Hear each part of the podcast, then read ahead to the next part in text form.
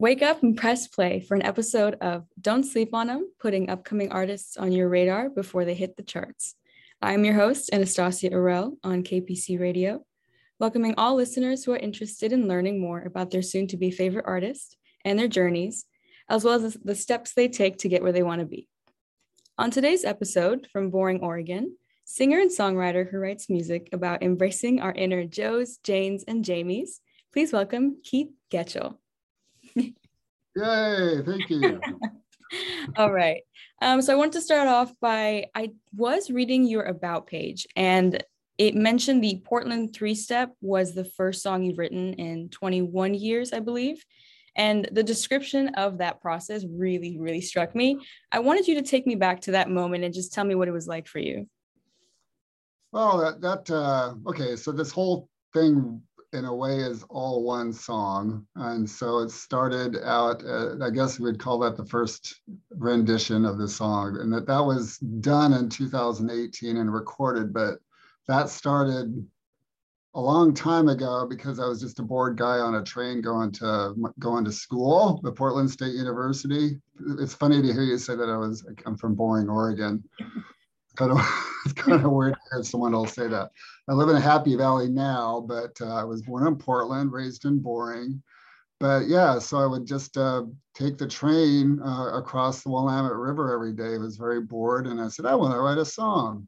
So uh, I just started putting the lyrics down, and it's like I said, it's been about 22 years, I think, that I was working on this thing. So, and I don't really consider myself that much of a talent. And so the um, the very first lyrics I put together, I think I, I thought I was trying to mimic something that Sting might have done. And then I submitted it to the music department at Portland State, and they were kind of like, uh, they, they, what they said is, we don't have the words to describe our feelings about this lyrics. I could tell they really didn't like it too much but um, I'm kind of a stubborn guy. And so I didn't work on it for 22 years straight, of course, but I would kind of put it away and bring it back out every once in a while. And it's just kind of a, a, a collaboration of all the people I've known along the way, just uh, uh, getting opinions and going to the Songwriters Club, having people listen to it and critique it, changing it. Um, pulling it out a year later, listening to it uh, again. And you can always, when you do that, you can kind of hear all the little chinks in it that you don't really like too much. And it's easier to figure out what needs to be changed. Mm-hmm. So, but yeah, so the first thing was, was really kind of an homage to Portland. Somebody told me that they thought this was kind of more of a novelty song. I'm not really quite sure if I wanted a novelty song. So I took the Portland part out if anyone goes onto the Spotify thing and listens listens to the Portland three step, they can see how simply I changed it from that to just send your river. And so, and then that was recorded um, last year. It was about June or July of last year. And then I did another rendition of it called the, the Send Your River Redux um, in um, like November, December of last year. So yeah, and this, I'm 60 years old, and this is kind of a bucket list thing. So I don't know if I'm ever going to do this again. Just, so I might, I have other things that I want to do too, like write books and write overtures and stuff like that. So um, I don't know. We'll see. We'll see what I feel like after I get this thing out there. So, how long has it been on your bucket list? Oh, well, probably about 22 years. I guess I shouldn't have been having, a, I shouldn't be having a something on my bucket list for 22 years, though. That's supposed to happen when you're about 60. So I think I started too early. right. Um, so you, you, again, you said that you wrote the song on the train. What made you want to write that song? Was it the train ride? Was it how boring it was? What, what made you do that? Well, um, we, part of it was boredom. Um, but on the other hand, I really like I really like Portland a lot. So I, uh, um, if you read the about page, you probably saw that I went into the Navy for a while. Mm-hmm. Um, did lots of growing up in the Navy. Had a lot of train wrecks in the Navy.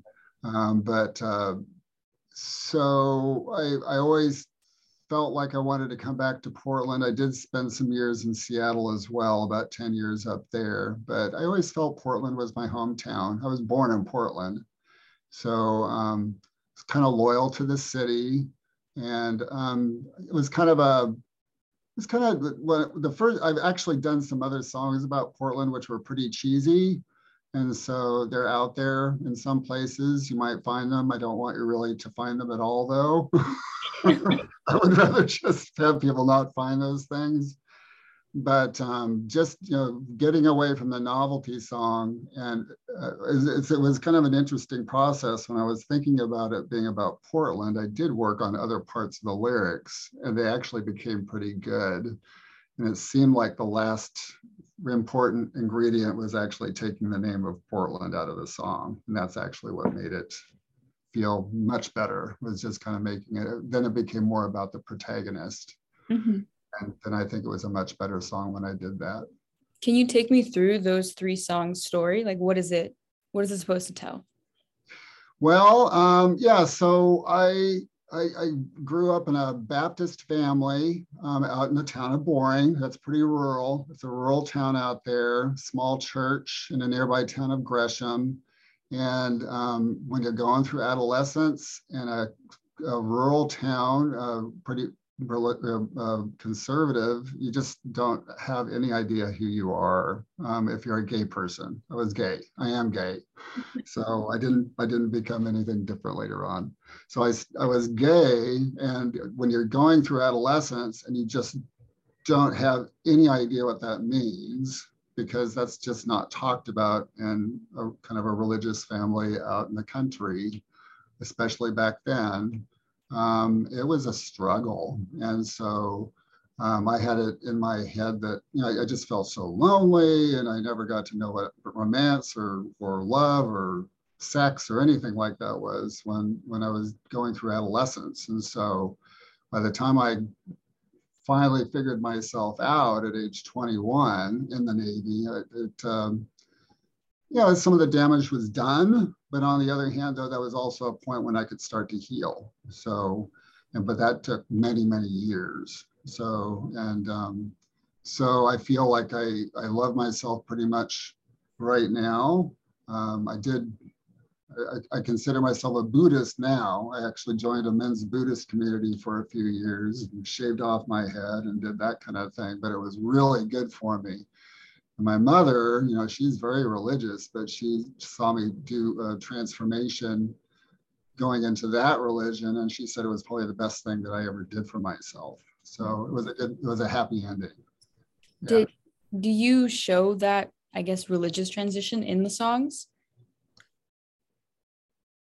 Well, you know, I, I, I guess it could be in there, but when I think about it, um, the, the, the Buddhism kind of helped me heal because it was it was kind of logical and a healthy way to think for me. But I think that we're all trying to achieve that healthy way of thinking as we go through life. Mm-hmm. And it's kind of for a lot of us, it's kind of a struggle. Obviously, when you're younger and you know less about yourself, you know less about the world, you have less information, it's a little bit more confusing and it's just kind of nature for us to kind of grow up and, and kind of come up with lots of answers about life. And that's not necessarily a buddhist thing. So i think that um, the song just kind of just kind of it's a step-by-step ballad about you know starting out very as a very dysfunctional person you know making some realizations. I was very lonely as a young person had lots of broken hearts, um, found a lot out a lot about human nature and about myself. And then at the end, I'm kind of thinking, oh, you know, home is not so bad after all. I have some really good people back there. And that's where well, I, it's kind of like um, I kind of say that maybe this is something that Judy Garland would have sung at the end of uh, of um, Over the Rainbow. You know, she would have woken up in the bed and said, Oh, I'm back here. This is where I should have been all along. And so that's kind of what the song is about. It's just coming back home and um, finding out that, uh, that there are some more healthy sources of, of love in the world. Yeah. It really portrays a lot of self-expression. So where i'm where i was really interested in was the generalization that you made the joes the janes the jamies. Can you explain what that plays a part in? Well you know i think i said something like um you know just when when we're, we're some of us go through life feeling so judged and uh, i mean there's just tons of judgment in this world. That's what human beings are really good at doing is judging each other. And it's kind of our mission to kind of like figure out what where where's the truth and where are the lies. And so I said, you know, that what what makes a, a, a, human being worthy? And really, when you think about it, about the only the, the one thing that makes a human being worthy is that you're alive, right? That's what gives us value. Of course, we value the memories of people that we've known in our lives, but human beings just are not empowered to judge each other and tell another person whether they have value or not. Mm-hmm. The important thing is that we're here together, living, where we have a beating heart, and therefore that's what gives you value. That's what gives you perfection. And um, and when I say Joe's, Janes, and Jamie's, that was because I was just talking about. I just felt that I was a regular Joe after all in the military, and so at the end I kind of said, if you're a Joe or a Jane or a Jamie, which could be could be a woman or a man or could be somewhere in between, you're still perfect as long as you have a beating heart. So. Yeah, I think that I we at least I, I saw the universal appreciation of human beings and humanity in your music. I was wondering how you would describe the style of the songs. Is it R&B? Is it soulful? How would you describe that?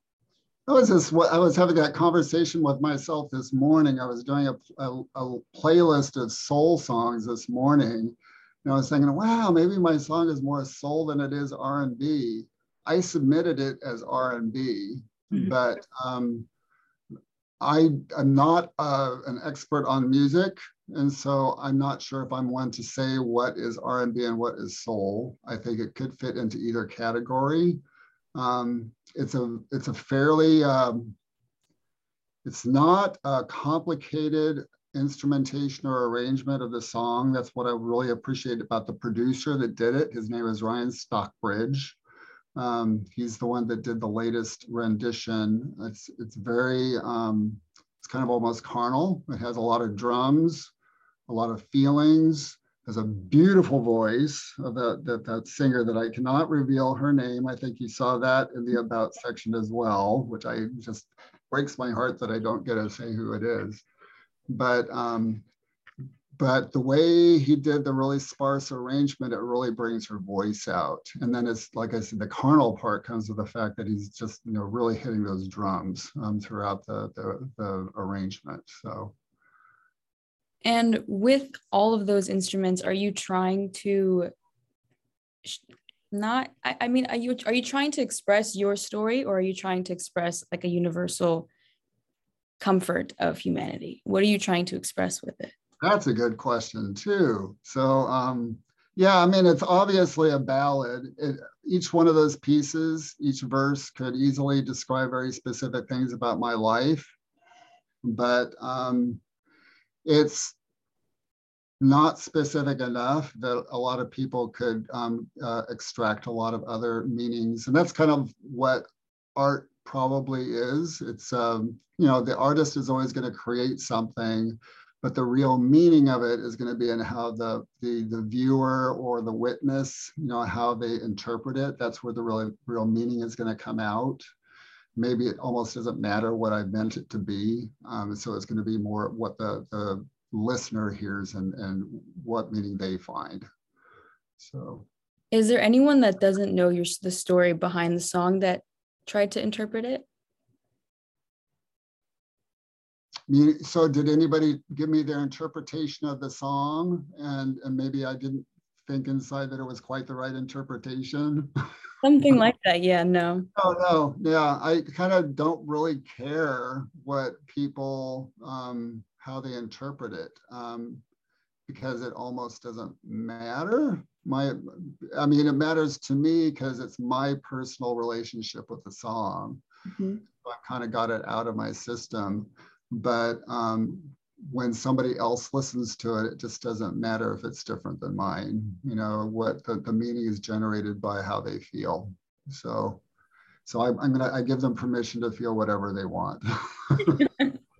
All right. I just wanted to backtrack to the process of making the songs. Um, how was it finding the person we can't say the name of and integrating all of those instruments? How was that process with you? Well, it's like I said, I'm not a, a I'm not I mean, I do have a music background. So I competed in music in high school, um, played clarinet, and uh, was very involved. I was kind of geeky. I was a geeky guy. I had a geeky hair, a geeky face.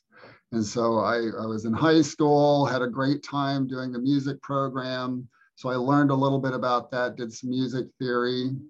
Um, in the Navy, I actually learned a little bit more when I started to write an overture. It's a classical overture. That's the next thing that I need to get done is my classical overture. So, but that's still sitting in, in the books in my closet. And so, but other than that, I don't, I'm not very much of an expert on music arrangement. So I really did have to recruit people. And um, going to, you know, clubs like the Songwriters Club, you go there, you play it. You have people that have been doing it for years that give you their opinions. Sometimes you can get them to kind of help you do an arrangement. So you just kind of pick up, pick up all these bits and pieces over 22 years, and you finally get it to a place where it's just, uh, it could not be what it is now unless I had had all those people helping me. Mm-hmm. Towards the end, I did recruit some production companies. So I had one do the Portland three step had one do the first rendition of Send You River. And then I had a production company, the Sundown Sessions Studio. They're the ones that did the, um, actually they did the, the one beforehand, the Send You River. And then the latest one was done by, um, well, the, the company is called Itty Ditty. And then they uh, arranged to, they kind of had me meet this guy named Ryan Stockbridge. And he did a really great um, um, uh, arrangement but you know, it's just lots of discussion. He, Ryan Stockbridge heard it. Luckily, Sundown Sessions did everything as tracks, uh, so we could just kind of pull out the vocal, and then Ryan Stockbridge could do his own version using the vocal from the previous version. Mm-hmm. So, um, and then I recruited the singer too. So I, I, I found her and paid her to do that rendition, and she just did a great job. I just love her voice recruiting them was it hard finding them or getting them on board? Well one thing i found um, or you know one thing I've, I've learned from just talking to other people who go through this process and i'm just such a little tiny novice. I mean i've met some people that have been doing this for years is that that's just kind of the the life of hard knocks going being a songwriter is that you're going to recruit lots of people Sometimes you think they might be able to help you. Sometimes they kind of do, sometimes they don't. and it's kind of a, an opinion about whether you think they did a great job for you or not. But um, yes, you, you have some home runs sometimes, and then other times you don't have home runs. Mm-hmm. Sometimes people that you ask to help you know a lot about what they're doing. Sometimes they don't. Sometimes they have good intentions. Sometimes they don't and that's just kind of kind of the same thing as life right? So we all kind of go through and we just do the best we can and see and figure out where we can turn to for help. Yeah. And, um you did say in your about page that you are married and that you do have a family. No i am single. Oh. I have a partner I have a partner. I apologize. Um, have they been super supportive thought, of this? What is, what is thought that I said that he was my spouse, he would be so mad at me. I'm sorry about that. okay, that's okay. Um, how has he been with the process of the songwriting? Has he? Very supportive. Yeah. Yeah. In fact, if you um, look on, uh, you can see the cover art um, on Spotify. He did that cover art. So his name is Steven. So he just, he did a great job with that. There's two different versions of that cover art. Um, one has a guy and one has a woman. And so we did, um, just decided to change it up a little bit for the Redux, the, the last version. So yeah, he's been very supportive, but he's an artist. So and he's been doing art a lot longer than I've been writing a song. So he really, he's great at the art that he does. So I just love what he does. Did he know what the artwork, what was, did he know what kind of artwork he wanted to do for the songs or was that a spontaneous thing? I kind of let him choose. The only one, the only time I ever really influenced him is that he um, came up with the rendition or with the version of the cover art for Send Your River. Mm-hmm. And then when we decided to do Send Your River Redux, I said, let's not change it up too much. This is kind of change it a little bit. And so he changed it to a man to, to a woman, but um, the style is very similar. So um, I guess I did influence him on that third one, but um, the the Send Your River cover art was completely his idea. So, yeah. And what convinced you to keep it as this for the song? The cover art. Mm-hmm. Um, well, it uh, it kind of the if the, the the one that was done for Send Your River it kind of depicts a guy that's kind of all bundled up. Um, that's kind of has a blue background. It kind of looks like he could be sitting on a riverbank and he's in contemplation. So you can tell he's kind of lost in memory. He's been thinking about his life. And uh, and then when we put the woman in there, it's kind of the same kind of format. And so she kind of looks like she's in contemplation also. Mm-hmm. And then um, and then I have a music video coming out here pretty soon. So hopefully that's going to be. I'm really excited about that one too. So that's going to come out in a few days. I think about four days, something like that. So exciting, yeah. so that's that was hand done art. So I'm going to be really. I'm kind of nervous to see how that turns out. So I'm going to be looking out for that definitely. okay. Okay. Um, again, I also wanted to backtrack. You mentioned that you were in the Navy. Was there any part of that experience that was put into the songs? Uh, probably just uh, you know my my intimate relationship with alcohol and sex. Yes. Oh man, I was uh, out of control. Um, I um, yeah, I, I when I got out of boot camp, so I went into the Navy in 1979 and I was still trying to be a straight guy. And so and, and in uh, 1979, I went in, went into boot camp. They found out how pristine I was, this Baptist kid. And the first, their first mission was to corrupt me. So they took me to a, a, a strip joint and they gave me cigarettes and alcohol and I loved it. And so, um, and then I was just off to the races for the next few years. I, I, just drank and drank and drank. And so sometimes it was funny and sometimes it was really sad. So I just did lots of really stupid things, had lots of laughs, but just definitely not a way to live. And so, but that was yeah, I mean, I, I, can still remember going to places around the world where I should have been enjoying the culture. And instead, I would go to the nearest bar and drink. So I missed a lot. And is that where you said Buddhism also helped you heal, or was that on your own? Yeah, Buddhism, well, that, you know, helped me get some important lessons about how not to be, um, what it was to be dysfunctional. I learned a lot about what it was to be dysfunctional. But when about 1990, I moved up to Seattle and um, I was still trying to be a good Christian boy and it just wasn't um, connecting with me. And so somebody just suggested Eastern religions. And so I just started checking out. Well, actually, I checked out everything, not just Eastern religions. I looked at, I read the macrophilia section for every single major religion in the world in the encyclopedia.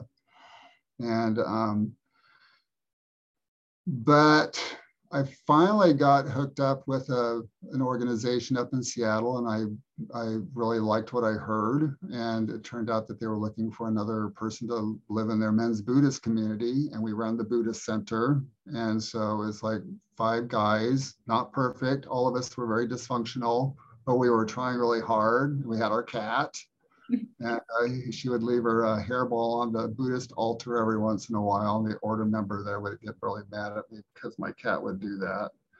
And so, um, but we just lots of meditation and, and just contemplation and thinking about the, you know, what's a healthy mind? What is a healthy mind like?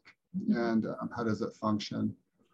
And um, it created lots of awareness. I think that's the biggest thing about trying to become functional rather than dysfunctional is being able to watch your own mind, mm-hmm. see how it uh, how it reacts to the world. If you were able to have a conversation with your eight year old self, do you think he would believe where you are now?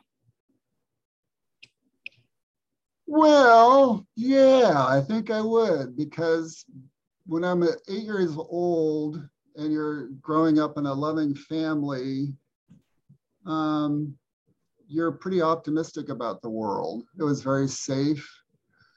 The the part that might not believe in where I am right now would be the one that was like 19 or 20 years old. Mm-hmm. That one felt pretty hopeless as an eight year old, I felt pretty hopeful because I fit in, because I just didn't think about what it was to be straight or gay. And at 21, I was thinking, who am I? I, I just don't fit into this world. I didn't find out I was, I didn't figure out that I was gay until I was 21. Mm-hmm. So, um, and that's because I met someone in the Navy. He wasn't my boyfriend, but he was a gay guy that just kind of helped me um, kind of figure myself out. Unfortunately, he was also an alcoholic. So that wasn't the healthy part of it, but he did help me learn about myself. Mm-hmm. So yeah, so I guess I, I, I had, was very optimistic when I was a boy, a little tiny boy. So yeah. And I had my hopes dashed. um, you mentioned that this music is sort of a bucket list. So if you've scratched it off, are you not going to continue or would you want to continue doing it?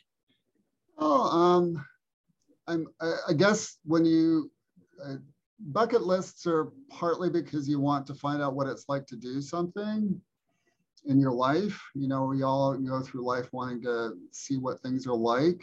And so the intention is to just do it. But um, I suppose if we do something and we really enjoy it, then we might try and do it again. That's not, that wasn't my intention to write more songs, but um, in the end, I might try it again. But like I said, I have other things on my bucket list. you know, I, I started a symphonic overture in the Navy. That's got to get done. I started writing a book when I was a kid, a science fiction. I got to get that done. So I, I I'm I don't know. Maybe 40. I have. Maybe I can live till age 100 and get all this stuff done. I don't know. So we'll see. Right. All right. Thank you so much for meeting with me today, and thank you to everyone who woke up and joined our show. Don't sleep on them. I am your host Anastasia Arel with KPC Radio. Try not to hit snooze for next week's episode, and until then, good night.